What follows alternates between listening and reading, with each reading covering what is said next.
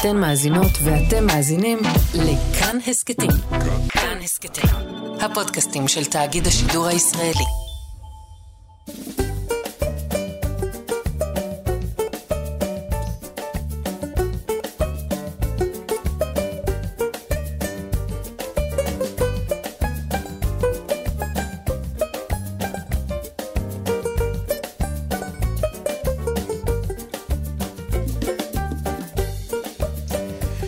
שלום, לכם מאזינות ומאזיני כאן תרבות, אנחנו במהדורה שבועית, שבועית של שישים החדש. שעתיים קדושות לפנינו עם שני סרטים של ציפי טרופה ושל אה, במאי צעיר שעשה סרט על סבתא שלו, על סבתא טריה שהחליטה להקים תנועה של אימהות נגד אלימות. נספר לכם על דרמה סביב דמותה של אימא באלצהיימר, שעולה עכשיו בתיאטרון אלפא. נדבר גם על אה, מיניותם של אה, זקנים בעקבות אה, מאמר בעיתון הארץ של איתן לשם. נדבר גם על כינוס של קהילת מומחים לענייני זקנה, ועל ערב הצדעה גדול בתיאטרון הקאמרי לשחקן הנהדר אלברט כהן, שציין לא מכבר יום הולדת 90. כל אלה ביחד עם אה, מוסיקה מראשית הפופ הישראלי, אה, חלקה גם אה, קשורה בהצגות של אלברט כהן. אלה ועוד איתנו במהלך השעתיים הקרובות. בצוות הבוקר טל ניסן, עורכת משנה ומפיקה את התוכנית הזאת. שרון לרנר הוא טכנאי השידור. אני, איציק יושע, אנחנו מתחילים. 60 החדש אביה הזקן של אה, אליס, אה, אה, שהיא פלסטינית משכונת אבו תור בירושלים, לוקה בשבץ מוחי וזקוק לשיקום מקצועי. מאיה, חברת ילדות שלה, מגייסת את הקשרים הטובים שלה במוסד סיעודי בתל אביב, והאב הפלסטיני מקבל את הטיפול הטוב שהוא זקוק לו.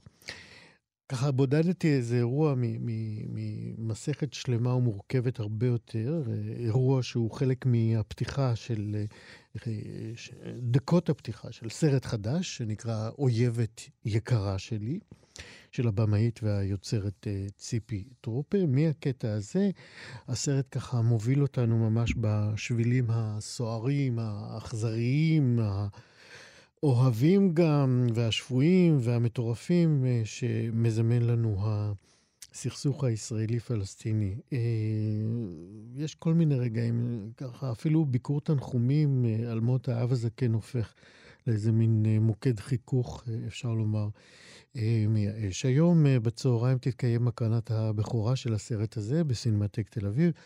וזאת סיבה מצוינת אה, לדבר עם היוצרת הוותיקה ציפי טרופי, שהיא הבמאית, התסריטאית והמפיקה של הסרט. שלום ציפי.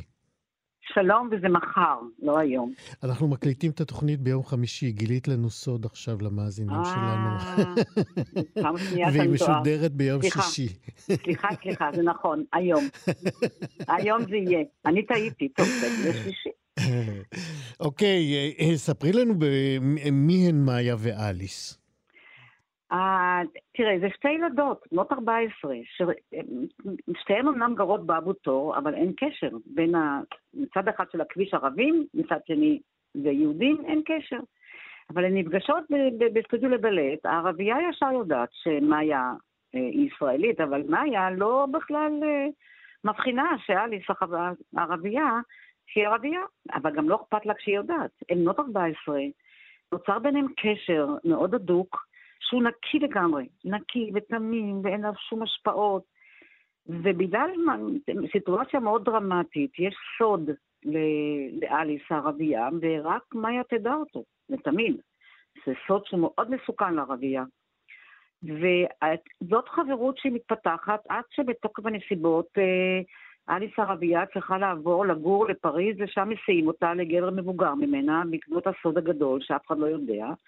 ואחרי 25 שנה, כמו שאתה סיפרת, היא חוזרת לארץ ומבקשת עזרה בשיקום של אבא שלה. וכאן הן מנסות לחדש את החברות אחרי ש-25 שנה, בהתחלה עוד היו מכתבים, אבל הערבייה שהיא בפריז והולכת לסורבון, ועושה דוקטורט. מוסד דוקטורט, היא, אה, היא, היא עוברת לא הקצנה, אבל היא עוברת את המסלול שעוברות הרבה אנשים, נשים, ללא רק, והרבה יותר נהיות קיצוניות בדעות שלהם לגבי הכיבוש, לגבי מצב ערביי ישראל, ושל מי ושל מה. וככה שהיא חוזרת, היא בעצם אחרי ניתוק מוחלט של 20 שנה, שבה היא חשבה שלא ראוי לה שיהיה לה חברה ישראלית. אבל כמובן שהיא באה לארץ, הן מחדשות את הקשר, הקשר הוא קשר, אף אחד לא ייקח את זה מהם, והוא תמיד היה. כן, וזה מעניין שסביב הדאגה לאבא הזקן נכון. הזה שלוקה בשבץ אה, מוחי, נכון? נכון, נכון. אה, סביב הקטע הזה של חמלה בעצם, נכון. אה, יש איחוד מחודש בין השתיים האלה. נכון. בואי, תמשיכי, כן. עכשיו, זה איחוד כמובן שהוא לא פשוט. אנחנו כולנו יודעים שני דברים. א', שהכיבוש הוא לא בשיח, ושיחסי ערבים-יהודים הם צפים רק כשישנה אלימות. זאת אומרת, כשאין אלימות הכל טוב, מה איתם, מה הם מרגישים, מה הם רוצים, איך הם, מה, מה היחס שלהם, מה הזהות שלהם, לא מעניין אף אחד. עד שאין אלימות הכל טוב. אז, אז אני יצאתי לשאול בעצם, האם תיתכן חברות כזאת בין ערבייה ופלסטינית, שהיא לא בתוקף התארגנות פוליטית שקורית בגיל 20 המאוחר או 30, ילדות. האם תיתכן חברות והאם היא תחזיק מעמד? כי אתה לא יכול לצאת לסיפור או לכל דרמה בלי איזושהי שאלה. כי אם אין לך שאלה, אתה בעצם בא לדבר על צד אחד, וזה לא מעניין. המורכבות היא בפירוש, אתה שואל שאלה, שאתה רוצה לפרק את, ה, את, את מה זה הקונפליקט הזה? מה זה היחסים האלה? אנחנו יודעים מאיפה זה התחיל, אבל איך אנחנו יכולים uh, לפצח את הדרך כדי לשנות את המצב הזה? הרי כולם רוצים אותו דבר, רוצים לחיות, רוצים ילדים שיהיו בריאים ושיהיו להם חלומות, שיממשו את החברות. את אומרת את זה בכזה ביטחון, אני לא תמיד בטוח שבאמת כולם נורא רוצים לחיות, לחיות בשלום וביטחון. יש אנשים שפשוט המוות שמעבר לפינה ממש אה, מספק להם סם חיים. תראה, אה, זה מאוד מעניין מה שאתה אומר, כי אני, אה, די הרבה סרטים, מתעסקת במה שנקרא accountability ואחריות אישית. זאת אומרת, מי אחראי למצב הזה? מי לוקח אחריות? אגב, מי לוקח אחריות עלינו? עליי, עליך. מי שבחרנו בהם בזה, לזה. מי שבחרנו בהם. עכשיו, מי שבחרנו בהם, הם כאילו, כביכול, צריכים להוביל אותנו. צריכים לתת לנו איזה כיוון שיאחד אותנו באיזושהי אה, אה, מחשבה על העתיד, לא רק שלנו, עכשיו, כשזה לא קורה, ואז נוצר איזשהו בור של, אני לא יודעת איך לקרוא לזה, אה, שאתה סוחב את, את העמדות של אנשים לכיוון, כמו שמיכה שמתקצרת, ובסך הכל היא כל כך התקצרה, שהיום אנחנו באמת שטופים בפחד, אתה צודק. ובייאוש, בעצם... חייבים לומר את זה. כן, אבל תשמע, זה גם אנחנו בסוג של פוסט-טראומה כולנו. לגמרי. לא, זה לא את הקורונה, הקורונה זה גם חלק... אני לא יודע אם פוסט, אנחנו בעיצומה של הטראומה, אבל נכון, כן, חלקנו נכון, עם, נכון. גם עם פוסט משל עצמם. נכון, ועכשיו זה הולך להיות הסרט הבא שלי, שאני הולכת לעסוק בעניין הזה, מכיוון שתראה, אי אפשר להניח לזה, אי אפשר... תראה, אתה מעלה את זה לשידור. אני מאמינה שאתה מרגיש שאי אפשר שזה לא יהיה בשיח. אי אפשר, ולא כל כך רוצים לשמוע. לא היה לי קל לממן את הסרט הזה. הקרן בסוף לעידוד אה, קולנוע ישראלי נתנה לי כמה גרושים ועשיתי מימון המונים. כן, וזה זה באמת חלק מהייאוש, עצם זה שאי אפשר להעלות את זה לשיח. אנחנו עוד מעט נדבר נכון. פה גם עם אימהות נגד אלימות. אה, כן, צריך לחזור ולהזכיר לכולנו שכולם רוצים לחיות בסוף. תראי, בני אדם, יש להם את אותם צרכים, יש להם אותם, אותם חמשת החושים. כן. אני חושבת שאתה, לא, שאנחנו כבר היום יש את, תראה, הקיצוניים מוכנים למות על הדעות שלהם. אנחנו לא. לא אתה ואני. Mm-hmm. אני מודה לפחות עליי. אני לא רואה את עצמי מתה על הדעה שלי שאני נגד הכיבוש למשל. אני נגד לא בגלל, זה בכלל לא פוליטי אצלי. Mm-hmm. מה פתאום שאנחנו נהיה היחידים בעולם, חוץ מרוסיה עכשיו? מה פתאום שאנחנו? אנחנו לא, זה, זה לא שייך לדעה פוליטית בשבילי. כן. זה כן שייך בשם הדת, וזה כן. קצת בעייתי. בואי נדבר עוד קצת על הבחירה באפיון אה, של הדמויות שעשית, כן. אה, גם אה, של מאיה וגם של אליס. שתיהן בעצם קצת פורצות גדרות של ההוויה שלהם. זאת אומרת, נכון. גם מאיה בעצם היא פורצת גבול מבחינת המעמד האישי שלה. היא נכון. אימא יחידנית, מגדלת ילד לבד שרוצה ללכת אחרי זה לסיירת. אה, ואליס אה, מנהלת רומן מחוץ לנישואים, או לפחות, אה, שזה, היא אומרת אפילו בסרט, זה משהו שאצלנו הורגים עליו. ודאי. כן. ודאי. למה בחרת באמת בדמויות פורצות תראה, דרך או פורצות גדר? כי רק הן יכולות לעשות שינוי? לא. אני האמת חושבת, זה קצת מצחיק וזה נשמע כמו סיסמה, איך אני אומרת, אם אנחנו, אם כל הנשים, אגב בעולם, אבל בוודאי פה, יחליטו על יום ושעה שכולן יוצאות החוצה, כל הנשים, ואומרות, זהו, לא מוכנים יותר לזה. Mm-hmm. לא מוכנים למלחמות, לא מוכנים לשלוח את הבנים שלנו, לא רוצים לאבד אותם, אבל כולנו. Mm-hmm. אני חושבת שזה יעשה פלאים. זאת אומרת, קודם כל אני באמת, תראה, אני נשואה מגיל כמעט, פחות או יותר 19. יש לי שלושה ילדים, אני לא הולך הלאה. יש להם ילדים. תראה. אוקיי. אני הגעתי, זאת אומרת, אני לא רואה את עצמי פורצת דרך, אני רואה את עצמי שאני לא יכולה אחרת. ואי אפשר אחרת, וכל אישה יש לה את זה בתוכה. עכשיו, שתי הנשים האלה, האמת היא שאתה בונה אפיון, או שאתה אה, בונה דמויות, הדמויות, אתה צריך שיהיה להם מספיק כדי שמישהו ירצה ללכת בשביל של החיים שלהם. בין אם הן צודקות או לא, כשאתה מתחיל ללכת איתם בשביל, אפילו שאתה בא ממקום אחר לגמרי, תסריט טוב, שם אותך ישר אחרי חמש דקות, עשר דקות של סרט, אתה רוצה, ש... אתה רוצה שהם יצליחו במטרות שלהם. כן. אתה מבין? אז, ומצד שני אנחנו מדברים על דרמה. אני, מה, מה אפשר לעשות? ודרמה היא צריכה להיות עם קונפליקטים, mm-hmm. ששמים מכשולים בפני דמויות, ושהדמויות צריכות לדעת מה המחיר שהם ישלמו אם הם לא, יס, אם הם לא יעשו את הבחירה הזאת, כן, או את הבחירה ציפי, הזאת, או את הבחירה הזאת. כן, אנחנו צריכים לצערי לסיים. זהו, לכן הבחירות מיוחדות. כן. אה, אה, את היית אומרת שהסרט שלך אה, מייאש או אופטימי? לא, תראה, מה זאת אומרת מייאש? הוא לא מייאש, כי אני בעצם לא כל כך מטילה את האחריות על האימהות. אני יותר מטילה את האחריות על החברה, שלא מובילה את הילדים. אני יותר דואגת לזה שאנחנו לא בכיתה, בגן, ובכיתה א' מתחילים עם עשרת הדיברות, ואהבת לרעך כמוך ולא חשוב מי הוא. אני כבר הוספתי את החלק השני. זאת אומרת, אני בעצם אומרת החברות, בין, בין אנשים תהיה חברות לתמיד.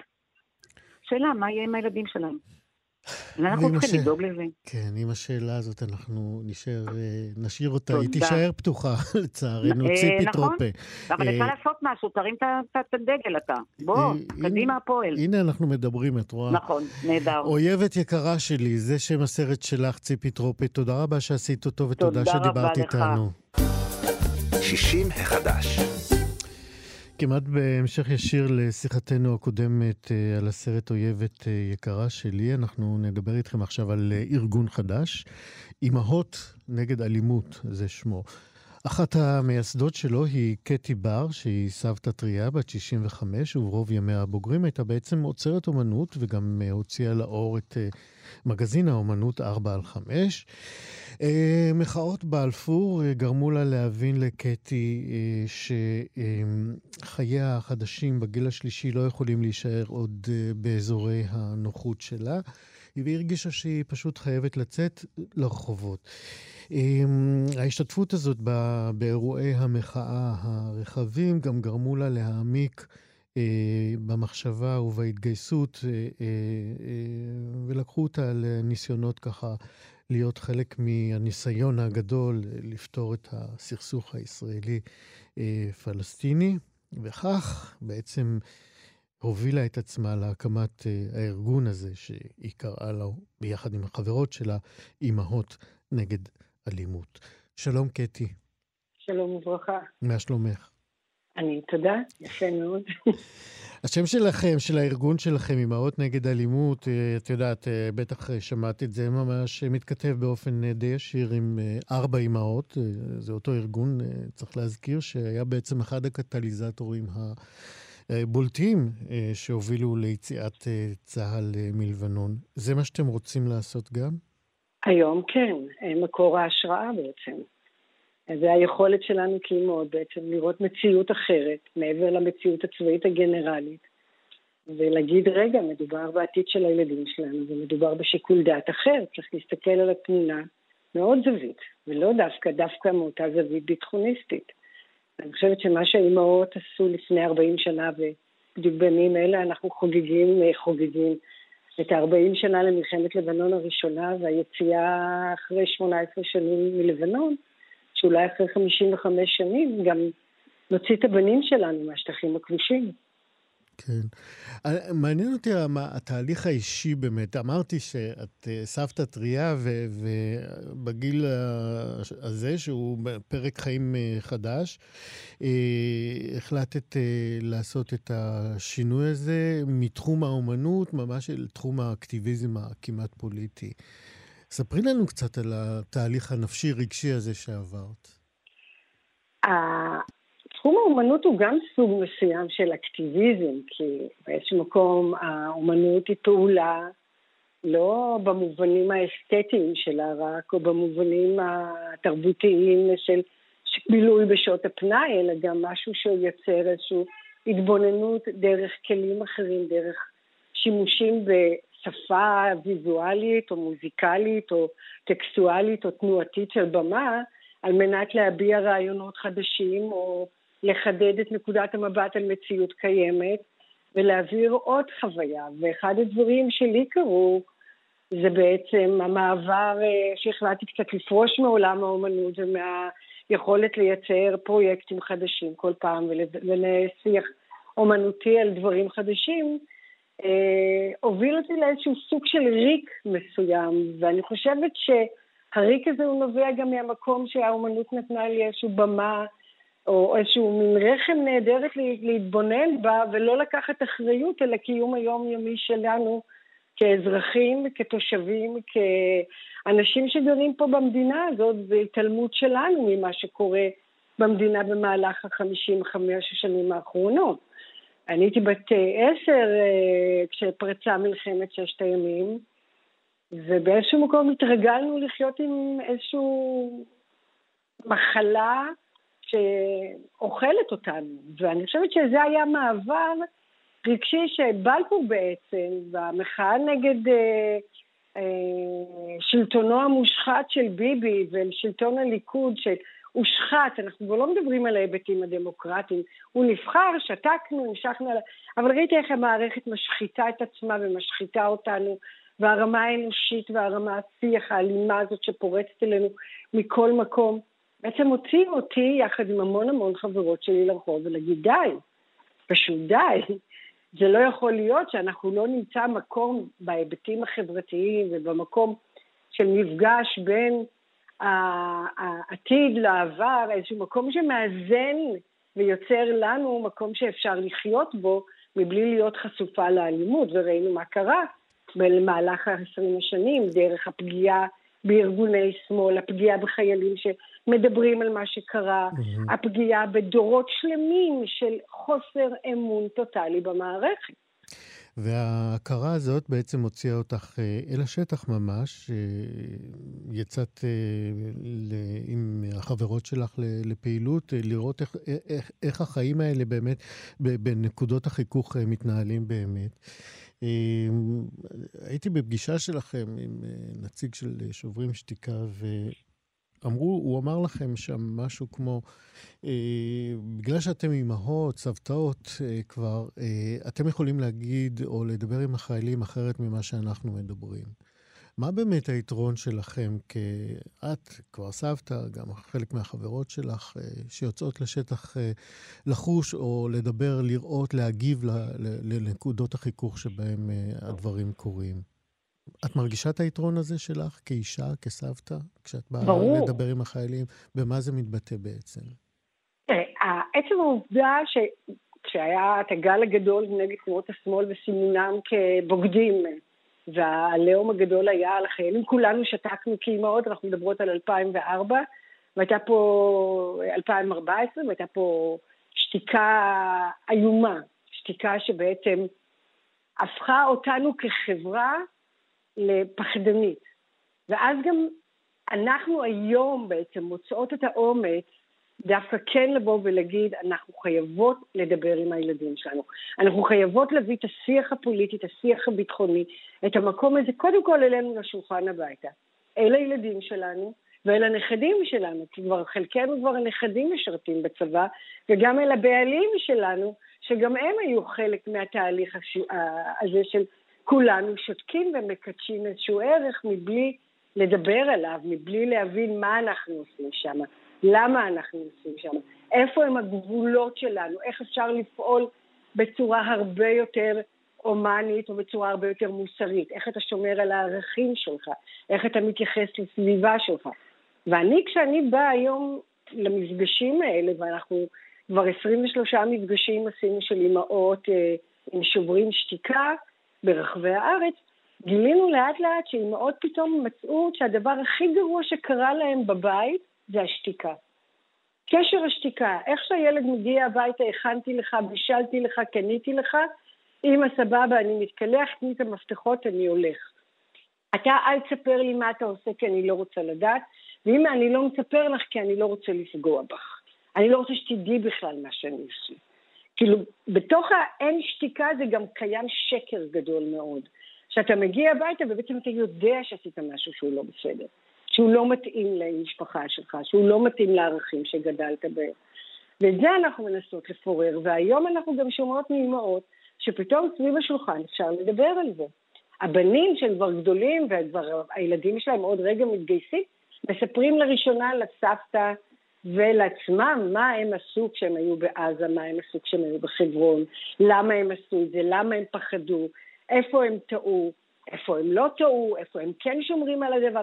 אבל נהיה דיון שאני חושבת שפספסנו אותו. פספסנו את הדיון הבאמת הלגיטימיות של הפעילות שלנו ושל הצבא, מה באמת עושים שם. אנחנו רואים את זה משיח לוחמים אה, בזמנו, דרך הסרט הסלילים הגנוזים, וכל רגע אנחנו מגלים עוד ועוד דברים שקורים בתוך הצבא, ואיך אנחנו בעצם משלמים מחיר על מחיר על מחיר של שתיקה ושקר. במקום להודות שאנחנו באיזשהו מקום חברה ביטחונית מאוד, ואיבדנו כבר את דרכנו, ועובדה נראה איך אנחנו חיים היום. תראה מה הילדים שלנו עושים היום בשטחים. ש... זה אחד הדברים הכי מפתיעים, ואחד הדברים שתמיד אני אומרת לחיילים או לקצינים שאני נמצאת מולם, מתי ראית באמת חייל מולך כשאתה קורא לעצמך לוחם? מתי? מ-73 צה"ל לא נלחם נגד צבא. אין לנו אויבים לא ממצרים ולא מירדן. אנחנו נלחמים נגד דבר שנקרא טרור. ואנחנו ממציאים את הטרור הזה כל פעם בצבע אחר, בלבוש אחר, ואנחנו גם מייצרים אותו. אז אנחנו בעצם נלחמים היום נגד אוכלוסייה זרה, נגד אוכלוסייה אה, מקומית, אנחנו נלחמים נגד אזרחים, אנחנו נלחמים נגד ילדים, אנחנו יוצרים כ-1,275 ילדים מדי שנה, ילדים מתחת לגיל של אחריות פלילית, שלא זכאים לשום, לשום הגנה שילד ישראלי זכאי. מדהים. לכן אני אומרת, יש כאן משהו שהוא, אנחנו חייבות, חייבות, חייבות לקחת ולהיות מודעות לפרטים הקטנים, שעד היום האמנו לכם, סליחה, אני אומרת, אני מכלילה אותך, אבל אתה גבר, לתוך... זה לא אני. כן, לתוך עולם גברי שגם נשים חוטאות בו ונכנסות לתוך המושגים הגבריים האלה. קטי, אני מקשיב לך ואני אה, ככה, לא יודע, אני לא אדם דתי, אבל אני ממש מתפלל שהדברים שלך אה, יישמעו עוד ועוד ויקבלו עוד אה, הגברה בהרבה מאוד אה, מקומות. מה היעד הקרוב שלכם כארגון אימהות נגד אלימות, אם יש לכם כזה שאתם מסמנות לעצמכם? אנחנו תנועה, אנחנו לא ארגון, אנחנו תנועה של נשים מתנדבות, אנחנו בכוונה לא נרשמנו לא כעמותה ולא כשום גוף. Mm-hmm. אנחנו פועלות כולנו במערכת שלמה שלא היררכית, אלא מערכת שמזינה, שטוחה, כולנו עובדות יחד. ושמנו, כל פעם הצבנו לעצמנו מטרות והשגנו אותן. אחד הדברים כשהגענו לבלפור אמרנו, אנחנו חייבות להאיר את העיניים פה ולדבר, יש אלימות משטרתית ממושגת. זה קרה אצל האתיופים ולא היינו ערות לכך, זה קורה בחברה הערבית וסתמנו את הפה, זה קורה בכל מיני מקומות שאנחנו שתקנו כפריבילגיות, ואני יכולה בשקט להגיד, אנחנו באמת חבורת אימהות פריבילגיות, נשים פנסיונריות, עצמאיות, כלכלית מבוססות, יכולות לנהל היום את המלחמה הזאת מתוך עמדה של נוחות. כי, כי עשינו לביתנו, היום אנחנו עושים למען אחרים. וזה אחד הדברים ששמנו לנו ובאמת הפכנו את זה לשיח לגיטימי על האלימות של המשטרה, דרך המבט של האימהות, דרך הדאגה לצעירים שהגיעו. היום אנחנו לקחנו את זה לצד נוסף, בדיוק כמו ארבע אימהות, ואמרנו, רק רגע, הבעיה של מדינת ישראל, ביבי זה הפרונקל שלנו. המחלה האמיתית שלנו זה השטחים הכבושים והכיבוש. ואם אנחנו לא נוציא את הילדים שלנו משם, זו האלטרנטיבה היחידה, 55 שנים. ממשלת ישראל עם עשרה ראשי ממשלה, 23 ממשלות, לא הצליחו לייצר שום פתרון חוץ מלהגיד לא מדברים, אין פרטנר, עכשיו יש המצאה ומסיסמה חדשה של אה, אה, עודף ציפיות שלא יסלים לאלימות. האלימות היא כל כך גדולה במרחב הזה שם, והילדים שלנו כל כך פגועים, מהבית ספר שזה השתלטות על מערכת החינוך, וחינוך לזה גזענות והסתה. כן. ולכן אנחנו אומרים, הדבר היחידי שאנחנו עושות לא צריכים להיות שם, שהצבא לא צריך להיות שם. כן, קטי. הוא לא צריך להיות. אנחנו צריכים לסיים באמת. תודה. אנחנו נסיים עם, אה, באמת עם אה, תפילת האימהות, אה, אחד השירים היפים שנכתבו כאן בעברית, לחן לא ישראלי. שרות אותו אמל מורקוס, יהודית תמיר, גליקריה. עם אותה הבטחה שהבטיחו לנו כילדים, אתה תגדל ילד ולא תהיינה מלחמות יותר. קטי בר מהמייסדות של אימהות נגד אלימות, תודה שדיברת איתנו. רבה. להתראות. 60 החדש. על רקע מחלת האלצהיימר שמתחילה לערער את חייה של אם המשפחה, מתרחשת אה, דרמה משפחתית אה, מאוד מטלטלת ומאוד מכבידה, שמעלה ככה מהאוב פגיעות אה, ישנות שממשיכות לבעור מתחת לפני השטח, כמו איזה מין חבורת אה, שדים שמבקשת אה, לצאת לאוויר העולם, ובדרך החוצה היא ככה מחריבה כמעט כל סדר טוב בחיי אה, המשפחה הזאת. למרבה הכאב, גם כמה אמיתות מקבלות פתאום פנים מאוד מכוערות מאלה שיכלו לדמיין בני המשפחה. זה ככה פחות או יותר סיפור המסגרת, כפי שאני רואה אותו, של ההצגה שדים. אה, הצגה שכתבה אביטל זר אביב, והיא גם השחקנית הראשית בהצגה הזאת, שמועלית אה, בתיאטרון אה, אלפא בתל אביב. ההצגה הזאת, עוד נאמר לכם, מבוססת על אירועים אמיתיים מחיי משפחתה של אביטל, כמו שהיא מעידה, ולכן גם המימד האישי כאן אה, מעורר הרבה מאוד הערכה והתפעלות אה, מול אה, ההצגה הזאת. שלום אביטל זר אביב. שלום, נעים מאוד. אז אני ככה נתתי את, ה, את סיפור המסגרת מזווית אחת שלו. תני לנו את uh, סיפור המסגרת כמו שאת רואה אותו. Uh, קודם כל, כמו שאמרת, באמת הסיפור מבוסס על uh, סיפור אמיתי, סיפור אישי, של המשפחה שלי שעלתה לארץ מצרפת. Uh, אז במחזה מדובר על משפחה שעלתה מצרפת לישראל. כבר 20 שנים בארץ, והם... Uh, עדיין מחפשים את הזהות שלהם, הישראלית. באמת, המחזה מדבר גם על עניין של זהות. ואבא של המשפחה מבטיח שהוא יצטרף, הוא אומר שהוא יבוא, והוא לא בא. במיוחד אם המשפחה מחכה לו, זאת שסיפרת שחולה באלצהיימר. Mm-hmm. היא מחכה לו במיוחד שיגיע, וכל המשפחה אומרים שהוא יבוא, אבל הוא לא בא. שנה אחרי ו... שנה הוא מבטיח להגיע לליל הסדר ולא מגיע. נכון. כל הזמן מחדש האכזבה הזאת, וכל פעם יש את השיחה שכולם מחכים לה ביום שישי ומדברים איתו, זאת אומרת, שומרים איתו על קשר, והוא אומר שהוא יסיים את העסקים בצרפת והוא יבוא, אבל הוא לא בא. ורוז, הבת שלו, שאותה אני משחקת, היא כבר מתחילה לפתח המון כעסים לגבי אבא שלה. היא לא סולחת לו על זה שהיא מרגישה שהוא נטש אותה למעשה.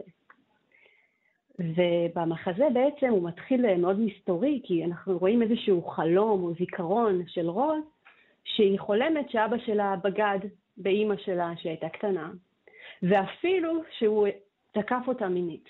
Mm-hmm. והיא לא יודעת האם הזיכרון הזה זה משהו שהוא אמיתי, או שאולי היא ממציאה אותו בגלל שהיא כל כך כועסת על אבא שלה. Mm-hmm. זאת אומרת, אימא שלה, אנחנו רואים לאט לאט במחזה את העניין של הזיכרון, שבגלל מחלה שהוא הולך ויורד, ורוז מנסה להבין מה קרה בעבר שלה, מה קורה עם הזיכרונות שלה, אולי היא ממציאה אותם בגלל חוויית הנטישה. אה, וזהו, אני חושבת, האם לגרש את השדים האלה, את אותם השדים. וזה באמת, צריך להגיד, אומר, איזה מין אה, משחק תעתוע כזה מאוד מרתק בין mm-hmm.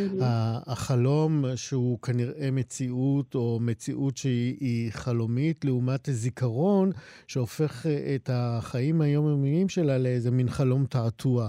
ובמרחב הזה, בין שני התעתועים האלה, בעצם ממשיכות להתקיים, ממשיכים להתקיים חיי המשפחה הזאת. דיברת, את מגלמת באמת את רוז, וזו באמת הזדמנות אה, להחמיא לך גם על, ה, על האופן גילום התפקיד, על המשחק. תודה. ולאט, ככל שההצגה נמשכת, אנחנו אה, מתגלית הזוועה בעצם, שכנראה אה, זה לא חלום, וזה כנראה לא תעתוע. אה, וכל הסיפור המשפחתי הזה מקבל עוד יותר דרמה, משום שיש אה, כבר בהתחלה כמעט אה, איזשהו קונפליקט בין שני האחים, בין רוז לבין אחיה. במקרה הזה זה גם אחיך האמיתי, גל זר אביב. נכון. לגבי האופן שבו צריך לטפל באימא הזקנה, שהיא בשלבים ראשונים של מחלת האלצהיימר.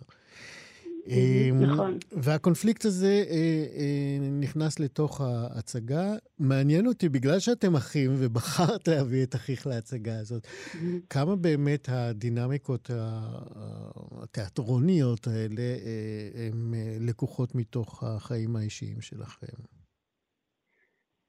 אני ואח שלי מסתדרים מצוין.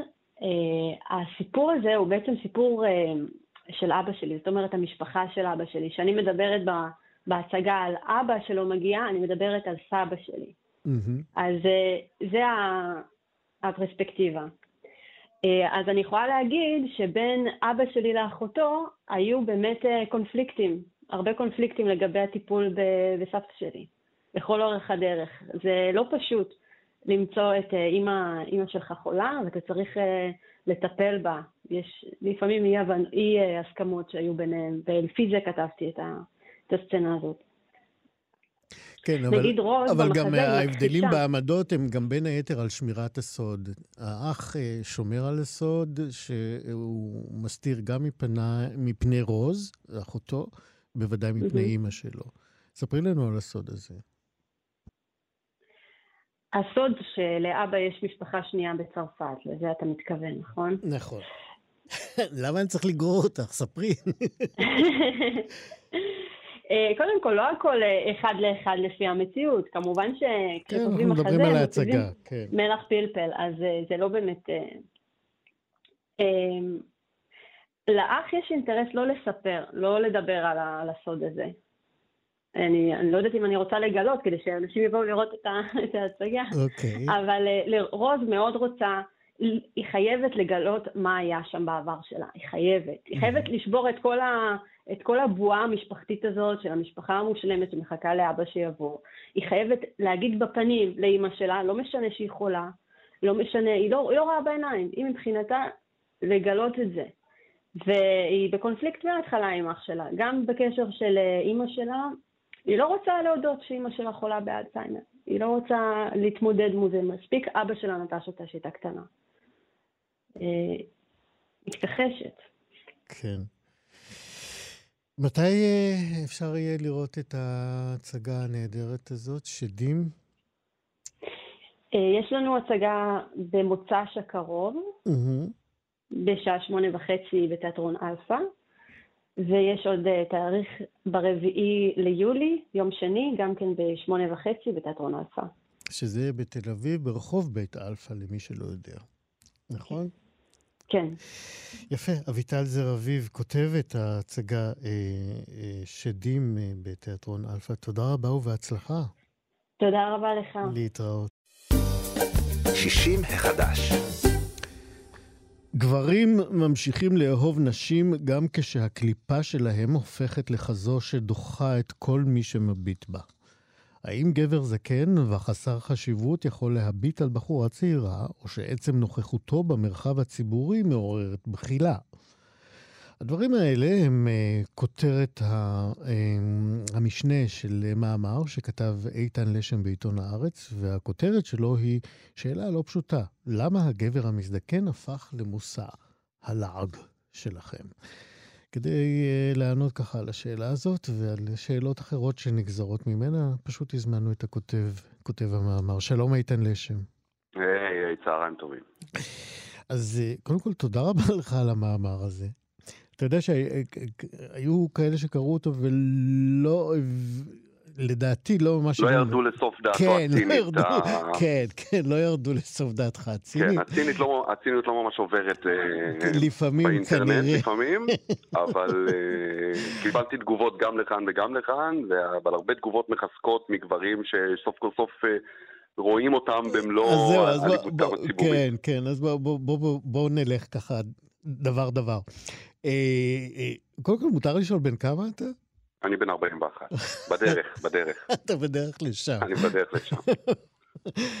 אז, אז בעצם מה שאתה מדבר עליו זה תופעה באמת שאנחנו מכירים אותה. אה, היחס לגברים מבוגרים שמבטאים, מה לעשות, יצרים אנושיים פשוטים של רצון לרומנטיות, רצון למיניות, אבל נתקלים בביזוי. אני רוצה לשאול אותך באמת, כשכתבת את זה מעבר לתחושת המצוקה של אותם גברים זקנים, האם לקחת בחשבון שבעצם אולי התופעה הזאת היא סוג של נקמתן של אנשים על שנים רבות של דיכוי? אתה גם מביא במאמר שלך תגובות של אז קודם צעירות. כל, בעקבות כן. המאמר הזה נולד גם מניסיון אישי של נשים שמקיפות אותי, ואני רואה את התגובות הבאמת נגאלות שלהם, והן לא בפרופורציה לשום מבט אחר שהן מקבלות בסביבה, וגם לאוסף של פוסטים ברשתות החברתיות, ואפילו כתבות של נשים שמביעות את הגועל שלהן ממקרים שהם בוודאי לא הטרדה. עכשיו, לגבי הנקמה הזאת, המיטו הביא לנו דברים אדירים, מהפכה עצומה ומשמחת, של יש דברים שאסור לעשות אותם, איזה כיף ואיזה טוב ואיזה נכון שיש את הגבול הזה. כמובן, כן, אבל, לא על זה כמובן, אבל זה כמובן אין דיון, לא בגיל 70 ולא בגיל 30 ולא בגיל 20. שם נכון. ברור, ענייני פגיעה, אנחנו לא מדברים על אזורי הפגיעה. אנחנו מדברים על אזורי המגע האנושי הרגיל. אז קודם כל יש דיון עכשיו לגבי המבט, האם הוא, האם הוא כן. פגיעה או לא, והאם הוא מותר או לא, ועד כמה. זאת אומרת, זה מגיע ברזולוציות כבר של קומדיה, לכמה שניות מותר לך להסתכל, ואני לא נכנס לזה. מבט הוא יכול להיות מבט אה, אה, דוחה ומביך, גם שהוא מגיע ממישהו צעיר. לגמרי. מה שאני אומר הוא שהוא הופך להיות יותר דוחה, כי, אה, ומגעיל נשים בעיקר, כי אה, גברים מבוגרים בכלל הם, הם פלח האוכלוסייה השנוא ביותר עלינו. כי מדובר באריה זקן רופס, שפעם היה לו כוח, ו... ועכשיו אנחנו רואים אותו במלוא עליבותו, אז הוא גם מביך אותנו, מביך אותנו למבט, וגם זו ההזדמנות, כמו שאתה אומר, אה, לתקוע לו, לנקום בו, להשפיל אותו, להקטין אותו על כל מה שעברנו כולנו מגברים עם כוח בחיים שלהם. אה, עכשיו, בניגוד לנשים, שאני מקנא בהן על זה, על זה שהן יכולות להמציא את עצמן מחדש, והן פותחות בקריירות שניות ושלישיות, ומשנות את הנראות החיצונית שלהן, ו... ו- ובאמת פורחות בגיל השלישי, אם אפשר לקרוא לזה ככה, גברים כן, נמצאים במצוקה אדירה, ככה. אדירה, בגלל שהם לא משתנים, לא פיזיולוגית ולא, והרבה פחות קרייריסטית, לא חיצונית ו- ולא פנימית, זאת אומרת, הם, הם באמת נשארים מונוטונים עם, ה- עם, ה- עם אותן מטרות שנשארו בהם בגיל 20. לפרנס את המשפחה כמה שיותר ולהשיג כמה שיותר כוח, ובדרך הם עוברים משברים איומים למראה, קוקו ארוך, נשים צעירות מדי, מכוניות שמאוד לא נוח להיכנס אליהן, כל, כל הסממנים האלה של ההאחזות בעבר. כי אין להם, כי אין להם באמת איזשהו, איזשהו עתיד להרוג אליו. אין להם איזשהו שינוי, בגלל שהם השקיעו כל כך הרבה, בהכללה כמובן, בקריירה ובמרדף אחרי הכוח והכסף כדי להשקיט איזה משהו פנימי, וגם כדי לעמוד בציווי חיצוני, כל העולם הפנימי שלהם הוא, הוא מאוד מוזנח. הרבה פחות חברים, הרבה יותר בדידות, אה, ו, ו, ובעצם הם נשארים עם הכלים שיש להם שהם היו בני 20. כן, הם מנסים לפתות נשים, או, וגם אם הם לא מנסים לפתות, ובוודאי לא לגעת או להתחיל עם אישה שצעירה מהם ב-40 כן, שנה. כן, אבל, לא אבל אה, אני, אני חייב לעצור אותך. אתה, אתה באמת הולך למקומות שכאילו אה, החברה מייצרת בהם התנגדויות חזקות יותר, אבל אני חושב שגם לו גבר בן 70, או מי שאותן צעירות נחרדות מפניו, גם אם הוא ינסה לקיים איזה שהם מהלכים רומנטיים עם, עם אישה בת 50, לא עם אישה בת 25, כן. גם שם כן. לא ממש הסתכלו על נכון. זה בעין טובה. נכון, נכון, בהחלט. בהחלט, כי הגבר המבוגר שסיים את עבודתו, הוא יכול עכשיו לשבת ולהיות חמודי ומתוקי וסבא לחביבי, וזהו. זה הרובריקה היחידה שאנחנו אין לו מכירים. יצרים, אין לו מיניות, אין לו חשקים. עכשיו, לצערנו, כן, הטרגדיה שלנו כן. היא שאנחנו ממשיכים עם הטוסטסטרון, גם אם הוא יורד קצת, הוא עדיין נמשך, הוא עדיין מתקיים ומפעיל אותנו. סליחה, זאת אומרת שהעיניים שלנו הם עדיין עיניים של בני 20, אבל הגוף הוא של בן 70 על כל המשמעויות. הדוחות כלפי החברה. עכשיו, אישה, אם היא הופכת להיות מינית יותר, משוחררת יותר, ממציאה את עצמה מחדש, החברה, גם אם היא צוחקת עליה, מתייחסת אליה הרבה יותר בסלחנות, ערך קוגרית, ו- וזה הופך להיות כאיזושהי בדיחה, והן גם הרבה יותר פתוחות ומשוחררות עם זה ורצות אחרי המיניות שלהם, מה שהגבר אני הולך... רואה שדור ההמשך שלך ממש מוחה על כן. כן, סליחה, זה יום הבייביסיטר שלי. אז אתה אומר אה, כן. שנשים נתקלות ביותר סלחנות כש... אה, יותר סלחנות, וזה, וזה כמעט קומי, אוקיי? זאת אומרת שאישה היא, סל- סליחה על הביטוי, חרמנית, או מביעה את, ה- את החשקים המיניים שלה, היא גם נתקלת בסלחנות חברתית, גם מותר לה, והיא גם לא שמה על החברה, כי היא פיתחה איזה שהן אה, אה, איכויות סוליסטיות במהלך החיים שלה, שעל זה אפשר רק לקנא בנשים, בעוד שאנחנו מאוד מאוד מסתכלים על הסביבה לאישורים כל הזמן, כל הזמן, כל הזמן. זאת אומרת, מה שאתה אומר זה שבעצם אה, השיח כאן הוא די מפגר ביחס לעמדות כלפי אה, הצרכים של אה, גברים זקנים יותר. אנחנו כחברה, מאוד נוח לנו לשים אותם ברובריקה מאוד מאוד מסוימת. אנחנו כגברים צריכים להבין את, ה, את ההשלכות של המעשים שלנו ושל המבטים שלנו, וזה שאנחנו כבר לא בני 20, על הסביבה, אבל בתווך הזה אפשר לשאול האם מותר לי להסתכל, האם מותר לי להביע חשק ורגש ויצר בלי לקבל תגובה באמת נגאלת מהעולם. מה- עכשיו, העולם, אמרת בצדק גמור, יכול להיות גם נשים בנות 50, שמסתכלות עליו כאל אשמאי זקן, שאין מילה מקבילה כזאת אה, כמובן לאישה. אישה היא רק אה, הולכת ופורחת, ואני מקנא בהן על זה, אני לא מקטין אותן, אני מעריץ אותן על זה, על האיכויות שהם, שהם, שהם אספו לעצמם, והעצמי ההרבה יותר מפותח שלהם.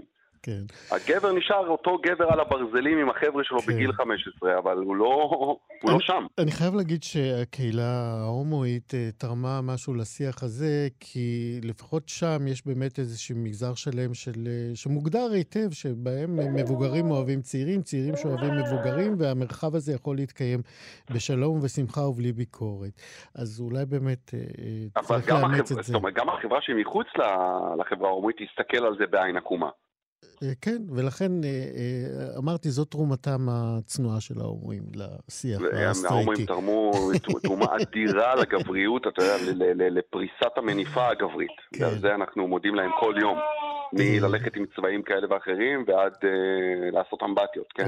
אז אני אומר לך לא דבר.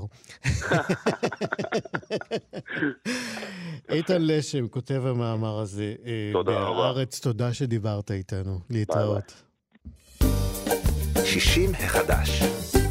בזמן שהתוכנית שלנו משודרת, מתקיים אה, כינוס גדול וראשון של קהילה מאוד אה, ייחודית, קהילת קואלה קוראים לה, או מיד אנחנו נסביר את ראשי התיבות האלה. רק נאמר לכם שמדובר בהתכנסות של אה, עשרות נשים וגברים שעיסוקם הוא זקנה וגרונטולוגיה, מכל ההיבטים המתבקשים בעיסוק הזה בבני ובנות הגיל השלישי. יש שם חוקרים ומשפטנים ומטפלים ופסיכולוגים. עובדים סוציאליים, אנשי תקשורת ועוד אה, בעלי עיסוקים אה, שמשיקים אה, לתחום הזאת. הקבוצה המיוחדת הזאת אה, מתנהלת ביומיום בשתי קבוצות, וואטסאפ וטלגרם. אה, אני חייב לספר לכם שמתקיימים שם דיונים מאוד ערים ומחכימים של סדר היום של בני הגיל השלישי אה, בישראל, ולא רק בישראל, גם בעולם. אה, ובקבוצות האלה חברים, שימו לב, לא פחות מ-250 חברים. היוזמת ומייסדת הקהילה הזאת היא עורכת הדין דורית אלון כשר, שהיא היועצת המשפטית של עמותת המשפט בשירות הזקנה, והיא האורחת שלנו עכשיו. שלום דורית. שלום איציק. מה שלומך? בסדר גמור, שמחה להיות. אה, ואנחנו שמחים אה, לברך אותך באמת, אה, פעם ראשונה באופן פומבי, על הקמת הקהילה הזאת. בעצם זאת די יוזמה שלך. קודם כל, תגידי, מה זה הראשי תיבות קואלה? אוקיי, אז ראשי תיבות קואלה הם ראשי תיבות של קואליציית ארגונים ואנשים לזכויות הזקנים. יפה. ואם אם תרצה, אני אגיד בכמה מילים איך יצא שקמנו בכלל. אני רוצה, לזה זומנו אותך. מעולה. אז הקבוצה הוקמה לפני כשנתיים, ממש במקרה, בתחילת ימי הקורונה. כמו שציינת, אני משמשת כיועצת המשפטית של עמותת המשפט בשירות הזקנה, שעוסקת בקידום מעמד וזכויות הזקנים בדרכים משפטיות. ובתחילת ימי הקורונה, כשהתחילו להטיל את הגזרות השונות על הזקנים בארץ, היינו צריכים כמה ארגונים שעוסקים בזקנה לכתוב איזה מכתב ביחד כדי למחות על אחת מהגזרות.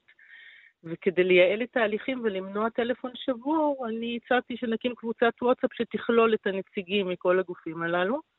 וככה התחלנו בקטן, אבל לאט לאט נוספו חברים בשיטת חבר מביא חבר, או שאם אני מאתרת מישהו שנראה לי שמתאים להיות חבר, אני פונה אליו ומזמינה אותו.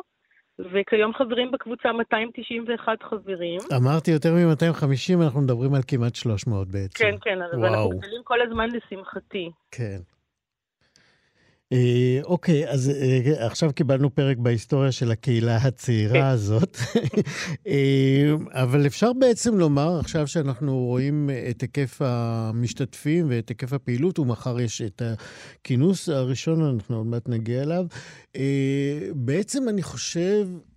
זיהית איזשהו צורך של האנשים שמטפלים בבני ובנות הגיל השלישי, אה, צורך שלא קיבל מענה עד עכשיו. אני מתכוון על פורום שבו באמת אפשר להחליף דעות, אה, להחליף אה, מידע, להירתם לפעילויות. כמה באמת את מגלה שהצורך הזה היה זקוק למענה הזה? כנראה שמאוד, כי אנשים ממש עפים על העניין הזה, מאוד מאוד מאושרים מהחברות בקבוצה. כמו שאתה ציינת, הקבוצה שלנו באמת מאוד הטרוגנית, גם מבחינת גילאים וגם מבחינת עיסוקים. יש לנו באמת גרונטולוגים, פסיכולוגים, עורכי דין, רופאים, עובדים סוציאליים, פעילים חברתיים, וגם נציגים של משפחות דיירים בבתי אבות ושל הדיירים עצמם. וגם אה, אנשים שלא רק עובדים במרכאות בזקנה, אלא זקנים בעצמם שפעילים ומהווים דוגמה לאיך שאנחנו חושבים שזה כן יכול וצריך לחיות. הדבר היחידי שבאמת מאחד אותנו זה הדאגה לזכויות הזקנים והמאבק בגילנות. והקבוצה שלנו באמת מהווה איזה מין קבוצת תמיכה וסיור מוחות. אנחנו מתייעצים, אנחנו מפנים לכתבות או ידיעות בעיתון ששימחו, שעצבנו אותנו, ולפעמים אנחנו באמת גם פועלים בחיים עצמם, מה שנקרא. אנחנו פרסמנו קול קורא בעיתונות, הגשנו ביחד עצירה לבג"ץ, וגם שלחנו... באיזה נושא? לרוב, באיזה נושא, אם כבר אנחנו כאן? היה בזמנו בימי הקורונה אה, תוקנה איזושהי תקנה שאסרה על מעסיקים לקבל בחזרה אחרי הסגר הראשון, אם אינני טועה, אה, עובדים בני 67 ומעלה חזרה לעבודה. אז אנחנו התארגנו כמה חברים מהקבוצה, גם אה, קודם שלחנו כמובן מכתבים אה, שמוחים על העניין הזה, וכשלא נענינו, הגשנו עתירה לבג"ץ. לשמחתנו, לפני שהיה הדיון הראשון בעתירה, כבר התקנה בוטלה. אני רוצה לקוות שזה אולי גם בזכותנו. וגם אפילו שלחנו פעם אה, דוח לאו"ם בתגובה לקול קורא שלהם, אה, שדיווח על מצב הזקנים בארץ בתקופת הקורונה. דוח שהתבסס על נתונים שקיבלתם ממי? לא, אז אנחנו אספנו, כל אחד מהחברים שכתב את הדוח הוא אה, מקצוען בתחומו, אנשי אקדמיה, אנשים מעמותות שאספו את המידע מאצלהם, וכל אחד כתב פרק. ואני באמת אבל רק רוצה להגיד שהפעילות האקטיבית של הקבוצה כשהיא קיימת, היא אה, לא מחייבת את כל חברי הקבוצה באופן אוטומטי, אלא רק את מי שמעוניין להצטרף אה, לאותה פעילות ספציפית. כן. יש, אה, מכיוון שבאמת מדובר בקבוצה שכבר אה, מייצרת לעצמה איזשהו סדר יום פנימי אולי, אני לא יודע כמה הוא, הוא מוגדר או מנוסח, אבל אה, אה, מן הסתם בקבוצה כזאת שפועלת לאורך תקופה, מתחילה לסמן לעצמה גם יעדים. האם יש לכם כאלה? וזה בדיוק, אה, אתה קולע בדיוק לעניין של הכנס. אז דבר ראשון, הכנס מחר הוא באמת מאוד מרגש, ואתה נותן לי כאן הזדמנות להודות מעל גלי האתר לראש עיריית רמת השרון, מר אבי גרובר, על כך שברוב נדיבותו הוא הציע שניפגש בבית יד לבנים ברמת השרון. והסיבה להתרגשות הגדולה היא באמת כי הרבה מן החברים לא מכירים אחד את השני פנים אל פנים, אלא רק מההתכתבויות בוואטסאפ או בטלגרם, ומחר זאת הזדמנות להכיר סוף סוף ממש פנים אל פנים. וגם אחד מפרקי ההתכנסות מחר הוא לדון מה הלאה, לאן אנחנו נרצה לקחת את הקבוצה, סוג של יחסינו לאן, אם תרצה. זה בדיוק אחד מהדברים שאנחנו מתעתדים לדון בהם, כי נוח לעשות את זה כשכולם רואים את כולם ולא רק בהתכתבויות. אה, כן. יש כבר אה, פחות או יותר אה, נושאים או עקרונות או יעדים שאת יכולה לציין אותם כבר עכשיו, שבטוח לא, יעלו אנחנו... לדיון מחר? כן, אנחנו, הכנס, צוות ההיגוי של הכנס עובד על זה. אנחנו באמת רוצים לראות אם אנשים ירצו להתמקד באיזושהי פעילות ספציפית שאולי נפעל בצורה אקטיבית יותר, אולי להתחלק לקבוצות פעולה לפי נושאים, ושכל אחד שנושא מסוים יקר לליבו, או שהוא אה, עוסק בו ביום-יום, ירצה להוביל. נרצה גם לשמוע מהחברים מחר, יהיה גם אה, פתקים לבנים שהם יוכלו למלא, ואנחנו אחרי זה נעבד את החומר ונראה לאן אנחנו רוצים. אבל אנחנו ממש בשוונג ומאוד מאוד נהנים מה, מהקבוצה ומההתפתחות שלה. ו... כן. אה, אה, מעצם טבעה של קבוצה אקטיביסטית אה, כזאת, הנימות פוליטיות משתרבבות פנימה. כמה באמת אתם נזהרים או נשמרים, או אולי לא, מפני צבע פוליטי של הפעילות של הקבוצה? לא, אנחנו משתדלים ממש ממש לא, לא, כי גם באמת הנושא היחידי או העיקרי שמאחד אותנו זה זכויות הזקנים, ויש לנו באמת מכל קצווי הקשת הפוליטית, ואני ממש אה, מקפידה, אה, עוקבת אחרי כל מה שנכתב בקבוצה, ואם מישהו במקרה אומר משהו, גם אם הוא חושב שזה נפלא ושהוא מאוד מאמין בו, ואני חושבת שאולי מישהו אחר עלול להיפגע, או שיש איזושהי רמיזה פוליטית, אני מבקשת uh, בנימוס בפרטי שימחק את ההודעה.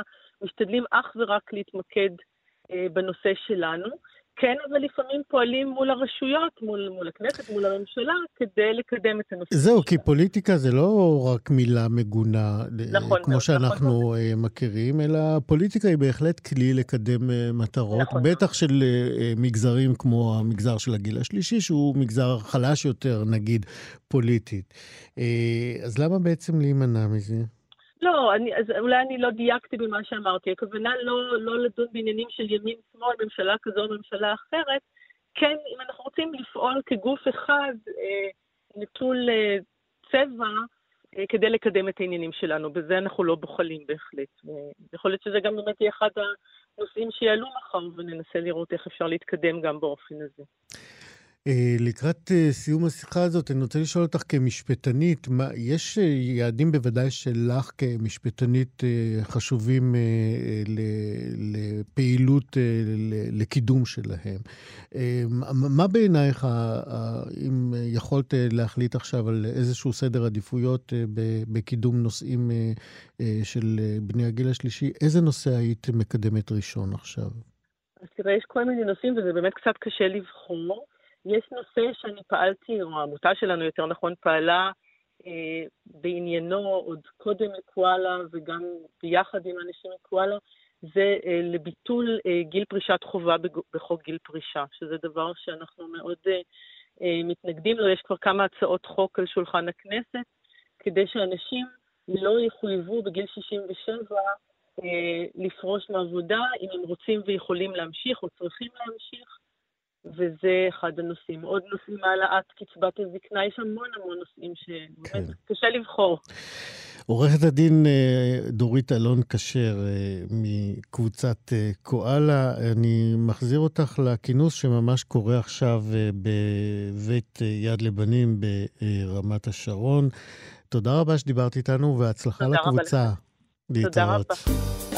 60 החדש.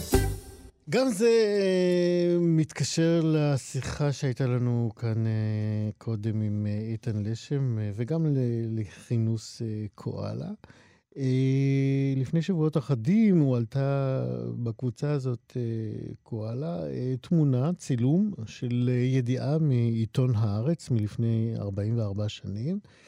כותרת הידיעה הייתה, זוג ישישים נעצר על קיום יחסים בפומבי. ובגוף הידיעה נאמר כך, שימו לב, אני קורא את הידיעה כי קשה ש... אה, להתאפק מלקרוא את זה. אז ככה, נאמר בידיעה. ישיש וישישה בני 75, שניהם תושבי אזור חיפה, חשודים כי ביצעו מעשה מגונה בפומבי באחד מרחובות הכרמל. אתמול בבוקר הוזעקה ניידת לאחד מרחובות הכרמל על ידי כמה מתושבות המקום. בפיהן הייתה תלונה מדהימה. זוג ישישים הכנה את מכוניתם ברחוב, ולעיניהם של עוברים ושבים, קיימו יחסים בתוך המכונית כשגופם מעורטל. שני הקשישים נעצרו, התברר כי האישה נשואה ולה נכדים, והגבר הוא אלמן ולא נינים. הם גרים בשכנות, האישה הסבירה את המעשה באומרה, הוא נתן לי טרמפ, ובדרך רצינו להתאוורר. השניים שוחררו בערבות עצמית. זאת לשון הידיעה אה, מ-1978. אה, מעבר לחיוך וגם לכעס שהידיעה הזאת יכולה להעלות, היא בהחלט אה, מאירה את יחסנו אה, למיניותם של זקנים, לא רק של גברים, מה שדיברנו קודם, אה, מיניותם בכלל והיחס של החברה אליה בפרט. וכדי לדבר על אלה אנחנו זימנו את הדוקטור תמר גיטליץ, שהיא אקטיביסטית בתחום ההזדקנות, היא חוקרת הזדקנות מיטיבה ומיניות, והיא גם מתמחה בהדסה הר הצופים ובמרכז רותם בירושלים. שלום תמי. תמי איתנו? כן. תמי, שומעת? צהריים טובים, אני איתכם. אה, יופי. שמעת את כל כן. uh, הפתיחה. הכל, אה, כן, את כן. איתנו בקשר. אה, כן. גם את חייכת וכעסת על הידיעה הזאת במרחק כן. הזמן? בטח, בטח. ההתייחסות לזקנה, להזדקנות, לתהליך הזה, יש לו הרבה מאוד משמעות בחיים שלי, ואני חושבת שכולנו מזדקנים, וזה מורכב. מה שהחברה חושבת.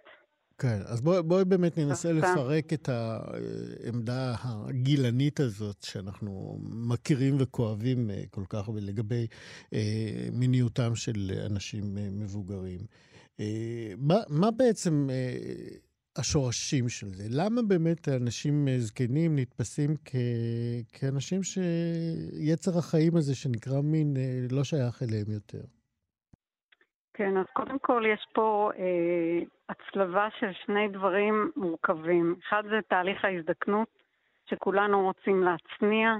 יש אין ספור אנטי-אייג'ינג, אנחנו ממדרים זקנה, אנחנו לא רוצים לראות את עצמנו שם, זה נושא אחד. הנושא השני הוא הנושא של מיניות, שגם אותו אנחנו כמעט ולא מדברים. נושא לא מדובר, ואם הוא מדובר, הוא מדובר על שני הרצפים. אחד זה הרצף הפחות טוב כשיש פגיעות מיניות, והרצף השני זה הסיפור שזה שייך רק לצעירים, וכל דבר שקשור לנושא של מיניות לא יושב על זקנה והזדקנות, כשבעצם היום אנחנו יודעים שעד גיל 120 אנשים יכולים להיות מיניים ולהרגיש מיניות ולהרגיש חשק לחיים. אז זה פשוט פספוס אדיר. אוקיי, okay, אני, אני באמת מנסה ביחד איתך אולי אה, להבין איפה אנחנו, אה, אה, איפה נוצרה העמדה הזאת, ש, שאנשים אה, מבוגרים הם לא, לא ראויים, לא... זה התחיל בזה רק שחושבים שהם לא יכולים? זה מתחיל בזה שאנחנו מבינים שמיניות זה רק ככה. זה הסללה של סרטים למשל. רק ככה למה את מתכוונת? רק ככה, ואני אפרט. רק ככה זה הסללה של סרטים שאומרת בעצם זוג צעיר מתאהב וחושקים אחד בשני ואז יש חדירה, וזה, וזה המסלול. אנחנו כולנו מניעים לאוטומט הזה, שבעצם יחסי מין ומיניות זה נושאים של חדירה. ו, והחיים של מיניות זה משהו אחר. מיניות זה גם uh, ליטוף, מיניות זה גם חיבוק, זה אינטראקציה, זה אינטימיות, זה לדבר אחד עם השני ולהסתכל בעיניים, הדברים האלו. עכשיו, גם אני עצמי לא, לא הייתי בסיפור של מיניות, אני ככה אגיד את המסע שלי. Mm-hmm. הייתי אה, ככה, אני 20 שנה עובדת סוציאלית, שימשתי בהרבה תפקידים, ביניהם פיתוח תוכניות, ו, וריכזתי את uh, מערך החירום בקורונה הראשונה, את מערך החוסן שקיבל פניות של בני 60 פלוס במצוקה נפשית, וזיהיתי, אליי הופנו כמובן כל המקרים המורכבים מהמוקדנים, וזיהיתי שבעצם אנשים מאוד במצוקה של בדידות, והם לא לבד, הם חיים בזוגיות. זאת אומרת, משהו קורה לנו עם האינטימיות כשאנחנו בזוג, ואנחנו חשים בדידות בעודנו בזוגיות. זה משהו שאמרתי, וואו, איפשהו אנחנו טעינו, ואנחנו לא יודעים לייצר את זה שם. ואת חשבת שחלק מהתשובה לתהייה הזאת נמצא במותו של המין בגיל המבוגר. עוד פעם תחדד לי את זה בבקשה. אני אומר, הבנת בעצם שלהיות בודד בתוך הקשר, כמו שאת אומרת, mm-hmm. אחת הסיבות לכך אולי היא אה, היעדר אה, קשר מיני בין בני הזוג. נכון, כי כשאנחנו מדברים על אינטימיות, אנחנו מדברים על אינטימיות שהיא בטח בשפה ובשיחה ובמגע, והרמה הגבוהה ביותר היא של מיניות. זה האינטימיות. זה ההבנה, ולפעמים מורכב יותר לדבר על הדברים אפילו. Mm-hmm. לומר אחד לשני מה אני פחות אוהב היום, מה עושה לי פחות חשק, מה כן עושה לי חשק. אני יכולה ככה להביא מהקליניקה מקרה. בשמחה. אז uh, נמצא אצלי בקליניקה זוג מקסים, עם הרבה מאוד אהבה, והם בני 74 ו-75, והגבר אומר, תראי, אני נורא רוצה להיות קרוב, אבל אני מרגיש שכשאנחנו מקיימים יחסים, נורא כואב לה. אז אני אפילו לא רוצה להתקרב, שהיא לא תחשוב שאני ככה לוחץ עליה. אז היא אומרת לי, וואו, אתה אף פעם לא אמרת לי את זה. ואת זה הוא אמר בפעם כך... הראשונה בחדר אצלך? כן, בחדר. אז היא אמרה, אבל למה לא אמרת לי שאתה רוצה רק חיבוק? שאתה צריך אותי רק ב... ונמצא את הד... כאילו, משהו שם לא מדובר. כי מין, אנחנו מדברים על רמזים, או על איזשהו מסלול שחייבים להמריא, ואם אנחנו לא יודעים להמריא לשם, אז זו בעיה. אז מוותרים על הכל. בטח, בטח. איך... באמת יש אה, צורות שונות איך לזה. איך באמת אה, עזרת להם לגשר על אה, הפער התקשורתי הזה ביניהם? אז הסיפור של באמת לדבר את זה, לעשות הרבה זמן שהוא לא ספונטני, לא לחכות לספונטניות פתאום תפרוץ וחשק יבוא, הפוך, לקבוע זמן אה, מיטבי, למשל אחרי ארוחות גדולות או בעייפות של הלילה, זה כבר לא עובד, אבל משהו באחרי צהריים, בסתם זמן לליטופים וחיבוקים, שזה מספיק מעורר לחשוב על אה, תנוחות שהן יותר קלות, להיעזר בפריות, באביזרים אחרים, אין סוף. אבל רק פשוט להיות פתוח לזה. עכשיו, עוד משהו שאני יכולה להביא בזוג הזה, אנחנו מזדקנים אה, לא בצורה סימסטרית. זאת אומרת, גבר ואישה לא מזדקנים מבחינת תפקוד. לא מיני ולא אה, פיזי. אז למשל, אם יש ירידה קוגנטיבית אצל אחד מבני הזוג, זה נורא נורא מבאס את, ה, את הבן זוג שלו, הם לא יכולים ללכת לאותה הצגה, כבר אין לה למשל מספיק קשב אה, להיות בהצגה או בסרט, או בכל מיני דברים שהם היו קודם, מאורעות חברתיים. אז הזוג הזה שהוא כל כך אוהב, האישה שם יש לה טיפה ירידה קוגנטיבית. זה דווקא המקום הכי טוב להיות בו, כי זה כאן ועכשיו, ולגעת תמיד אפשר ותמיד נעים.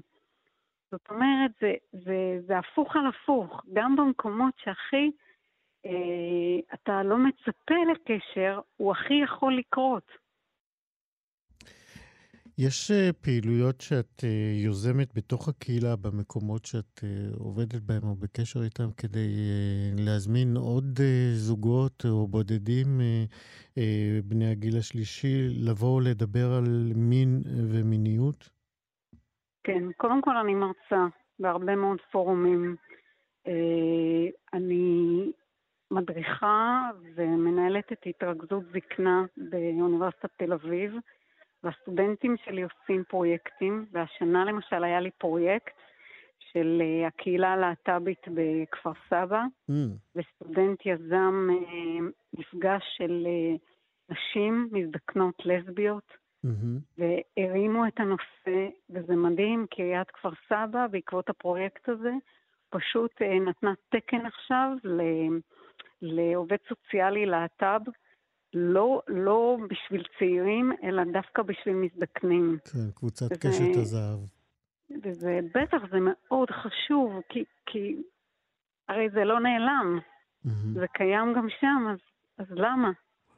אה, זה באמת נושא לשיחה בתוכנית אחרת שלי, חלון גאווה, אבל אה, אנחנו כנראה נעשה אותה. אבל תני לנו בשורה משהו, ממצא בולט באמת שעלה בצרכים של קבוצת לסביות אה, זקנות.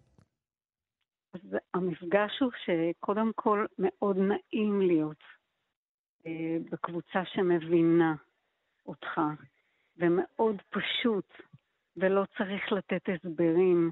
אנחנו לקראת סוף החיים רוצים להיות במקום של השלמה עם מי שהיינו, ולא במקום של מה לא עשינו, מה כן עשינו, מה פספסנו. רצינו ילדים, לא רצינו ילדים. אז המקום הזה מאוד מחבר ומאוד מאפשר את ההשלמה. אז זה ככה הדברים שעלו. אמ, אני חושבת שככל שנדבר על זה יותר, אה, דברים יבואו, זה יבוא. זה יבוא. אצלי במחקר אחד אה, נמצא שגילנות היא מתווכת מצב אה, בריאותי בהקשר של מיניות. מה זאת אומרת? גם אנשים שהם פחות בריאים, אבל לא גילניים כלפי עצמם, מתפקדים וחווים מיניות טובה יותר. זאת אומרת שזה ממש תלוי בנו, בחברה. יפה. הדוקטור אה, תמר גיטליץ, שמחנו לדבר איתך, ולדעתי אנחנו נשוב ונשוחח גם אה, בעוד תוכנית. תודה שדיברת אני, איתנו. אני ממש מודה לכם. תודה. שנצליח ביחד. הלוואי. תודה. תודה. 60 החדש. אנחנו עם uh, סרט uh, חדש, אחד הסרטים הנהדרים, אני חייב לומר, שהיו במהלך, uh, שהוקרנו במהלך uh, פסטיבל uh, דוק אביב. Uh, האחרון, דוק אביב, ממש הסתיים לפני שבוע, אני חושב. Uh, זה הסרט שנקרא סבתא, פשוט כך, uh, של הבמאי חנן יחיאלי. אה, אני חייב לומר, זה סרט מאוד שובה לב, מאוד מרתק גם. אה, הוא מצחיק והוא מכאיב והוא מעורר באמת המון התפעלות. אה, זה סרט שמלווה את הסבתא שלו, מרים, במאבק שלה בעצם על... על העצמאות שלה, להישאר בבית שלה, בקיבוץ, ולדחות ככל האפשר את היציאה לבית הבריאות, כך קוראים שם למקום שבו אה, אה, מתגוררים זקני הקיבוץ. אה, הסרט הזה באמת אה, מעורר את כל התחושות הנעימות האלה שאמרתי, אה, בגלל התכנים שעולים בו, אבל לא פחות גם בגלל איכות הצילומים והעובדה המאלפת הזאת. חנן הוא היום, הבמאי חנן הוא כיום בן 21 והתחיל לצלם את הסרט, שימו לב, כשהוא היה בן 13. הסרט הזה הוקרן ב-yes דוקו, ואני שמח מאוד לומר עכשיו שלום לחנן יחיאלי. שלום איציק. מה שלומך? איזה התרגשות לבקר אצלך. תגיד, אה, קודם כל באמת ברכות על, ה, על הסרט וההזדמנות להחמיא לך שוב, גם על הכישרון וגם על הרגישות וגם על התוצאה. קח אותנו באמת אה, להתחלה הזאת, חנן אה, בן ה-13, שגם יש קטע שלך מהגיל הזה בתוך הסרט. אתה מקבל את המצלמה הראשונה שלך בעצם? כן, ממש ככה. אה, אני נמשכתי לצילום מגיל מאוד מאוד צעיר, וזאת באמת הייתה האהבה הראשונה שלי. התחלתי מצילום סטילס, וזה המשיך די מהר לוידאו, והתפעלתי מאוד מאוד בגיל ההוא מהתחום הזה, מהוידאו, מהסטילס, ממה שהמצלמה יודעת לעשות. אה, התפעלתי מהמורכבות הטכנית והאומנותית שאפשר לייצר עם וידאו, והתמזל מזלי, כבר אז בקיבוץ, וזה לא מובן מאליו, אה, היה לי מורה. היה לי מורה בשם אייל, שהציע לי, אולי תצלם את, אה, את סבתא, וזה בעצם היה תחילתו של תהליך תיעוד ארוך, שנמשך בערך אה, שנתיים, ובמהלכו צילמתי כמעט 300 שעות חומר גלם. כמה? 300 שעות חומר גלם. ואתה ראית את הסרט שהוא אורכו 50, ו... 50 דקות, כן. מה שאומר שזה פחות מחצי אחוז. אז איך מאותם 300 אה, אה, שעות אה, בסוף רקחתם את הסרט הנהדר hmm. הזה?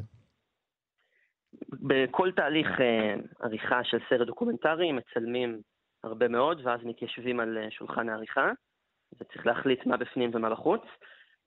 סבבי העריכה של הסרט התחלתי כבר אז, בגיל ההוא, בגיל 14, כמעט מיד כשהסתיימו הצילומים, ולא הצלחתי. לא הצלחתי, היו הרבה ניסיונות, היו הרבה מה שמכונה rough cut ים, קאטים ניסיוניים, אה, הסרט לא התגבש ולא התהדק אה, מספיק, וככה נטשתי את החומרים למעשה, והם נשארו על שולחן העריכה במשך כמה שנים, אני חושב כמעט חמש שנים, mm-hmm. ולפני שנתיים, משהו כזה, מאיזה, אני זוכר שישבתי עם אימא, ודיברנו פתאום על הסרט, והיא אמרה לי את המשפט הבא, היא אמרה לי, אני כבר לא חושבת שאתה אה, תגיע לסיים את הסרט הזה.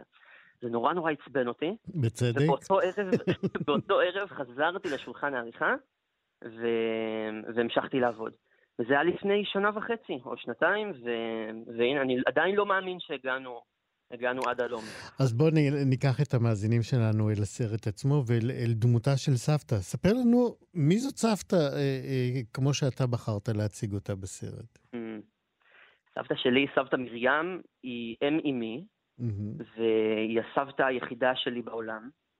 אני חושב שהבחירה שלי לעשות עליה סרט, באמת נובעת מהקשר המאוד מאוד קרוב שהיה לשנינו באותן השנים, אה, ובכלל. ככה, הבית של סבתא היה הבית השני שלי, וביקרתי בו יום, ממש יום ביומו אה, בקיבוץ. ו...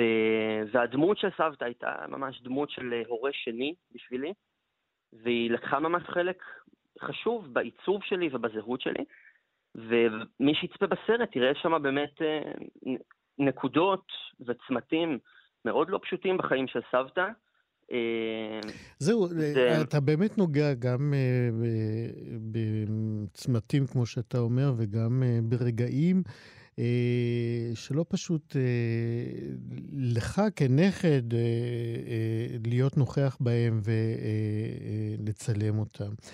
תן לנו עוד אירוע או מקרה ש, שמופיע בסרט, והמאזינים שלנו שעוד לא ראו את הסרט יכולים אה, ללמוד ממנו על אה, דמותה של סבתא מרים. כי היא דמות מאוד מאוד מיוחדת, מאוד דעתנית, מאוד... אה, תגיד אתה. היא דמות מאוד דעתנית, היא דמות מאוד מאוד כנה, היא תמיד אמרה מה שהיא חשבה, בלי הרבה פילטרים וגינונים. זהו, כנה עד וזה- מבוכה לפעמים. נכון, וזה זה דבר שהוא אה, אולי גם אה, מצד אחד מאפיין את הגיל הזה, מצד שני, אה, אני חושב שמבחינה קולנועית הוא מייצר חיבור מיידי לדמות, בין הצופה אה, לבין הדמות. אה, אני יכול לספר על אחת הסצנות המשעשעות שמופיעות בסרט, שאולי מעבירות מאוד מאוד טוב את, הדמות המיוחדת הזאת של סבתא מרים.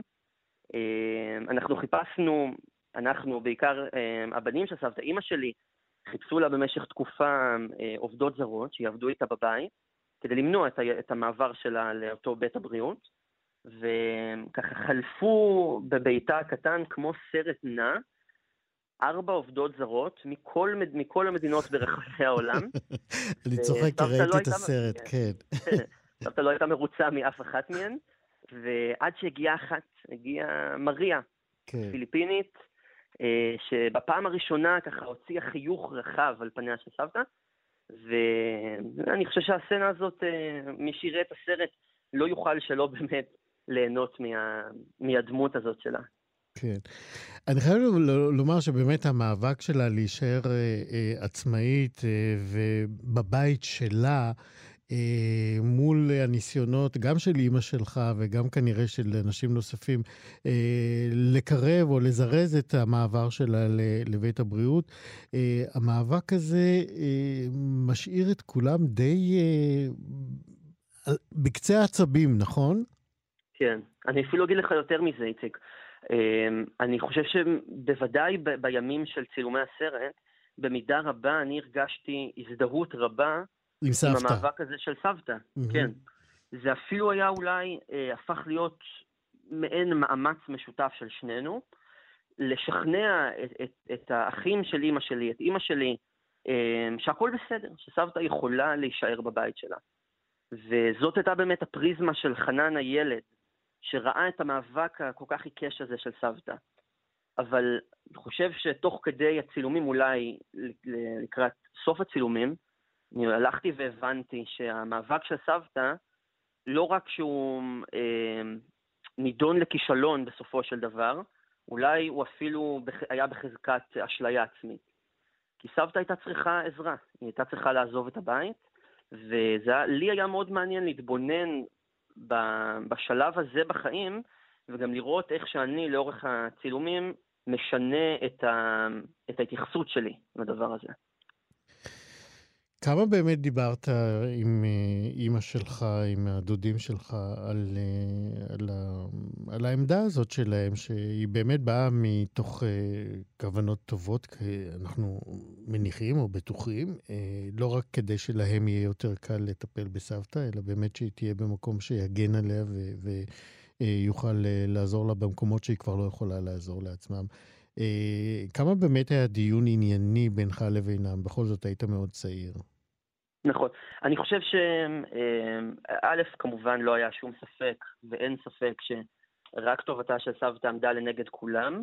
אני חושב שגם הבנתי את זה גם מהתבוננות עליהם, על הצד שלהם. אה, דווקא בשלבים האלה, עיקר הדיון שהיה לי איתם, כי במהלך הצילומים עצמם מאוד מאוד שמרתי על עמדת ה... אה, להיות זבוב על הקיר, ככה עמדה מועדפת על רוב הבמאים הדוקומנטריים, מהמם. לנסות לא להתערב בסיטואציה.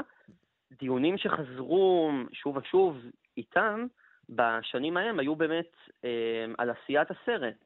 כששאלה שעלתה מהם, מהסביבה, מהמשפחה לא מעט, הייתה האם סיפורה של סבתא בעצם אה, בכלל ראוי ל... אה, להיות מסופר ברשות הרבים. ואני חושב אבל שככל שעברו השנים, אז, אה, והסרט הלך והתהדק, וצפינו בו ביחד, אז כולם התרגשו בסופו של דבר, כן, היה, היה... מאוד. אה, מישהו, כן. הטיל, מישהו הטיל וטו על אה, חלקים מסוימים? לא, לא, לא. אני יכול להגיד לך שהאדם שהטיל וטו, בחלק מסוים זה היה אני. כי... על מה? באופן, בוא נאמר שיש פה מקרה מיוחד ויוצא דופן, שבו נעשה סרט על, אה, על סבתא שהיא כבר לא בחיים היום, זהו, זה... ו- ואי אפשר היום לבקש בעצם את רשותה. מהמם, ולמרות למרות שסבתא נתנה את ברכתה לצילום הסרט, מהמם. ומי שיראה את הסרט יראה שהיא גם משאירה את מבטה למצלמה כמה פעמים ומדברת אליי ישירות, אבל, אבל בכל זאת, אני לא, אני לא יודע אם סבתא דמיינה, למשל אז, שהיא תופיע בפסטיבל דוק אביב. והדבר הזה דרש ממני בשלבי העריכה המאוחרים, בשנה האחרונה, בשנתיים האחרונות, באמת לשאול שאלות מאוד מאוד קשות. אה, איך אני דואג, שזה בעיקר דברים שאני התמודדתי מול עצמי, איך אני דואג ש, שסבתא הייתה מרוצה מהתוצאה הסופית. אני חושב שעניתי לעצמי על השאלה הזאת בכך שא', הוצאתי אותה דמות נאהבת, בדיוק כמו שאני מרגיש. לגמרי, הצלחת. ולא פחות, ולא פחות, ביכולת גם לוותר ולדעת שיהיו סצנות, שאולי משקלן הדרמטי היה מסייע לסרט, אבל הן צריכות להישאר בחוץ. ספר לנו על סצנת הסיום, וזה גם לסיום שיחתנו. אז אני לא רוצה לעשות ספוילר יותר מדי למאזינים שעוד לא ראו את הסרט. הסיום היה מאתגר מאוד, אולי הוא היה מאתגר ביותר אה, בפיצוח של העריכה של הסרט, אה, כי במיוחד בשנה האחרונה הבשילה אצלנו ההבנה שהסרט צריך להיות מסופר מהפריזמה אה, שלי כבוגר, של חנן בן ה-21. ולמרות שהוא צולם על ידי חנן בן ה-13. זאת הפער בין, הפער הגילאים הזה הוא פער שלא היה אפשר שלא להתייחס אליו. זה היה מוזר, זה היה, זה היה חסר. Mm-hmm. ומההבנה הזאת הבנו שצריך להביא גם את חנן הבוגר, שיספר את הסיפור, ומכך הבשילה סצנת הסיום. עכשיו, אני לא רוצה להרחיב יותר, כי אני אתחיל לגלות, חבל, אבל... אוקיי. Okay. כן. אנחנו נגיד רק שזה רגע מאוד מאוד אישי, פרטי שלך, שהמצלמה עוקבת אחריו. חנן יחיאלי, במאי הסרט הנהדר הזה, סבתא. אגב, מתי עוד אפשר יהיה לראות אותו ואיפה? אז הסרט ישודר בערוץ יס דוקו וב-VOD, mm-hmm. החל מה-16 לחודש, לחודש יולי, עוד uh, כמעט חודש, mm-hmm. והוא, והוא יוקרן גם בסינמטק תל אביב uh, במהלך חודש יולי. אנחנו מאוד מאוד ממליצים לבוא ולראות אותו על המסך הגדול. זאת כמובן חוויה קולנועית uh, נהדרת. יפה. חנן יחיאלי, במאי הסרט סבתא, תודה רבה שדיברת איתנו. תודה רבה, איציק. להתראות. 60 החדש. יושב שם, מספרים על מישהו מלא פול עד אפס מקום בתיאטרון הקאמרי, ועל ידו מקום ריק. אז הוא לא יכול לסבול את זה, הוא אומר, אני כמו משוגע, עמדתי בתור ארבע חודשים עד שמצאתי כרטיסים, ופה עוד מעט הצגה צריכה להתחיל, אז הוא אומר, גברתי, תסלחי לי שאני מפריע, אבל למה יש פה מקום ריק? אז היא אומרת, זה מקום של בעלי. אז הוא אומר, למה לא בא? מה זאת אומרת? כי הוא נפטר. בסדר, הוא נפטר, אז נותנים את זה לשכנים שלך, לקרובים שלך, לידידים שלך, למשפחה שלך. היא אומרת, איך אני יכולה? כולם בלוויה. והמספר הנפלא הזה הוא לא אחר מאשר אלברט כהן, אחד השחקנים הנהדרים הנפלאים שיש לנו, ואני חייב לספר לכם שברגעים האלה ממש נשלמות ההכנות אה, לאירוע מחווה מאוד גדולה, יום הולדת רב משמעות, אה, אירוע שכולו הצדעה לאלברט כהן שחוגג 90 אה, בקאמרי זה יקרה בשתיים בצהריים, מופע ממש ארוך, אה, הוא מאוד מרשים של שחקנים, אומנים, זמרים, אה, בני משפחה, כולם באים לעשות כבוד לאלברט, שהביא לנו המון המון רגעים בלתי נשכחים בתיאטרון, כמו בהצגות עוצלי, גוצלי ושלמה המלך ושלמי הסנדלר, ששמענו מוזיקה מתוכם במהלך השעה הזאת, בוסטן ספרדי, יעקובי ולידנטל, יוסף וכתונת הפסים, עלובי החיים ומה לא. אמ, כמעט 70 שנה של קריירה זה אירוע פנטסטי, וכמובן יהיו שם גדולי התיאטרון אה, של היום, ליה קניג ומרים זוהר וטיקי דיין וטוביה צפיר ואילי גורליצקי וחני נחמיאס ואלי גורנשטיין. ליאור אשכנזי, והרשימה הולכת ומתארכת ככל שאנחנו מדברים עכשיו. ועכשיו אני שמח וגאה מאוד לומר, שלום אלברט כהן. תודה רבה, עשית ממני גאון. אתה כזה, אני קטונתי מלעשות אותך, זה הכל אתה. מזל טוב, אלברט, אתה בן 90. כן, אני בן 90, לא יאומן, אבל בן 90. אם הייתי בן 9 זה היה יותר נחמד, אבל לא, אני בן 90. כן, אתה, אתה רוצה לחזור להיות בן 9? באמת? כן, אני אגיד לך, כשהייתי בן 9 הייתי בבולגריה, הייתי, חייתי מאוד מאוד טוב. אמנם באמת התחילה השואה, אבל השואה בבולגריה לא הייתה משהו, וחייתי עם המשפחה שלי, וניגנתי אקורדיון. כל המדינה שמעה אותי, הייתי וירטואוז באקורדיון.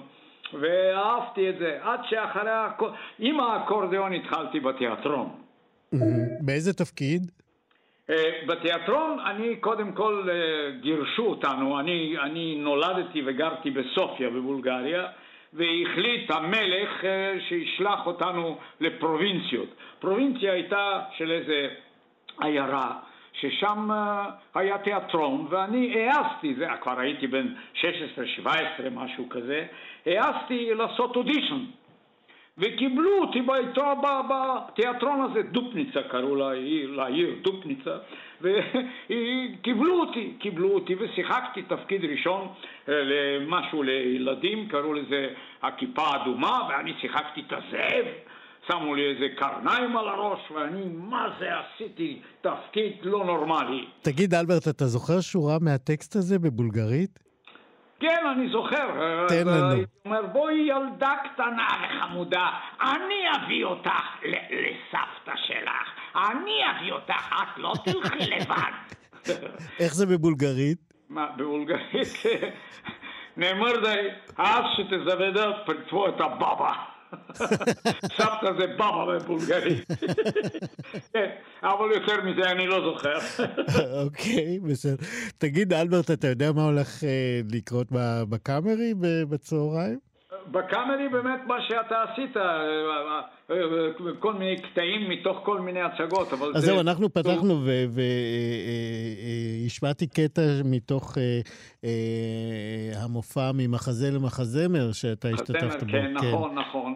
וזה כמעט כל, כל החברים שלי, כל הקולגים שלי, ממש רוצים להופיע, ואמרתי תופיעו ועוד איך תופיעו. אני אשב בצד ואני אראה מה שאני עשיתי בעיניים ובפה שלכם. ובאמת מופיעים שם מתוך כנר לגק, מתוך, מתוך גברתי הנאווה, בתוך כל הדברים האלה שאני עשיתי בחיים, ובעצם בישראל כשבאתי אני כמובן הייתי כבר מבוגר, לקחו אותי תכף לצבא, ושם הייתי טנקיסט בג'וליארד. הייתי טנקיסט איזה שמונה, תשעה חודשים, מכיוון שלא ידעתי עברית כמובן, כל הבולגרים לא יודעים עברית, אבל מה, ידעתי שפות אחרות, ידעתי פרפקט רוסית, פרפקט צרפתית, פרפקט אנגלית, פרפקט ספרדית, ועם זה הסתדרתי. רק מה, הלכתי למפקד שלי, והוא ידע רוסית. אמרתי לו, תשמע, אני טנקיסט פה אצלך, אבל אני ארטיסט, לא טנקיסט. אז הוא אמר, אני אביא אותך ללהקה שלי, יש לי פה להקת פיקוד הדרום. כן? אמרתי, כן, אתה תביא אותי, אבל אתה רואה, השפה שלי ניצ'יו נסטואית. אמרתי לו, השפה שלי לא שווה פרוטה, אני לא יודע עברית. אז הוא אומר, אז איך תהיה שחקן בלי עברית? הוא אומר, לא שחקן, אבל תשמע טוב. בגיל שמונה כבר, אבא שלי החליט שאני צריך לדעת פסנתר וגיטרה ואקורדיון. אז אקורדיון אני מנגן מגיל שמונה, והפכתי להיות אקורדיוניסט ממש פרפקטים בבולגריה. אם אתה רוצה, אני... בקיצור, אני לא רוצה לבלבל לך את המוח הרבה, הוא הפך אותי לאקורדיוניסט של להקת פיקוד הדרום. מדהים. אלברט כהן, אנחנו ממש מחכים לאירוע המחווה הזה שעושים לכבודך, אה, לכבוד יום הולדת 90 שלך. אין אדם מקסים כמוך. תודה רבה שדיברת איתנו, ועד 120 אנחנו ניפרד עם uh, קטע מכנר על הגג. נס גדול היה פה, אתה זוכר? תודה רבה לך שהחלטתם לדבר איתי, אני מאוד מודה לכם, ועוד זה אני זוכר, ועוד איך אני זוכר. אז הנה, עם זה אנחנו ניפרד. אלברט כהן, עד 120, להתראות. תודה מקרב לב. זהו, כאן אנחנו מסיימים אה, שעתיים של אה, שישי מחדש. תודה רבה מאוד. כן. תודה רבה מאוד לטל ניסן, עורכת משנה ומפיקה של התוכנית הזאת. תודה רבה לשרון לרנר, טכנאי השידור. אני איציק יושע, נחזור בעוד שישי מחדש בשבוע הבא. שבת שלום.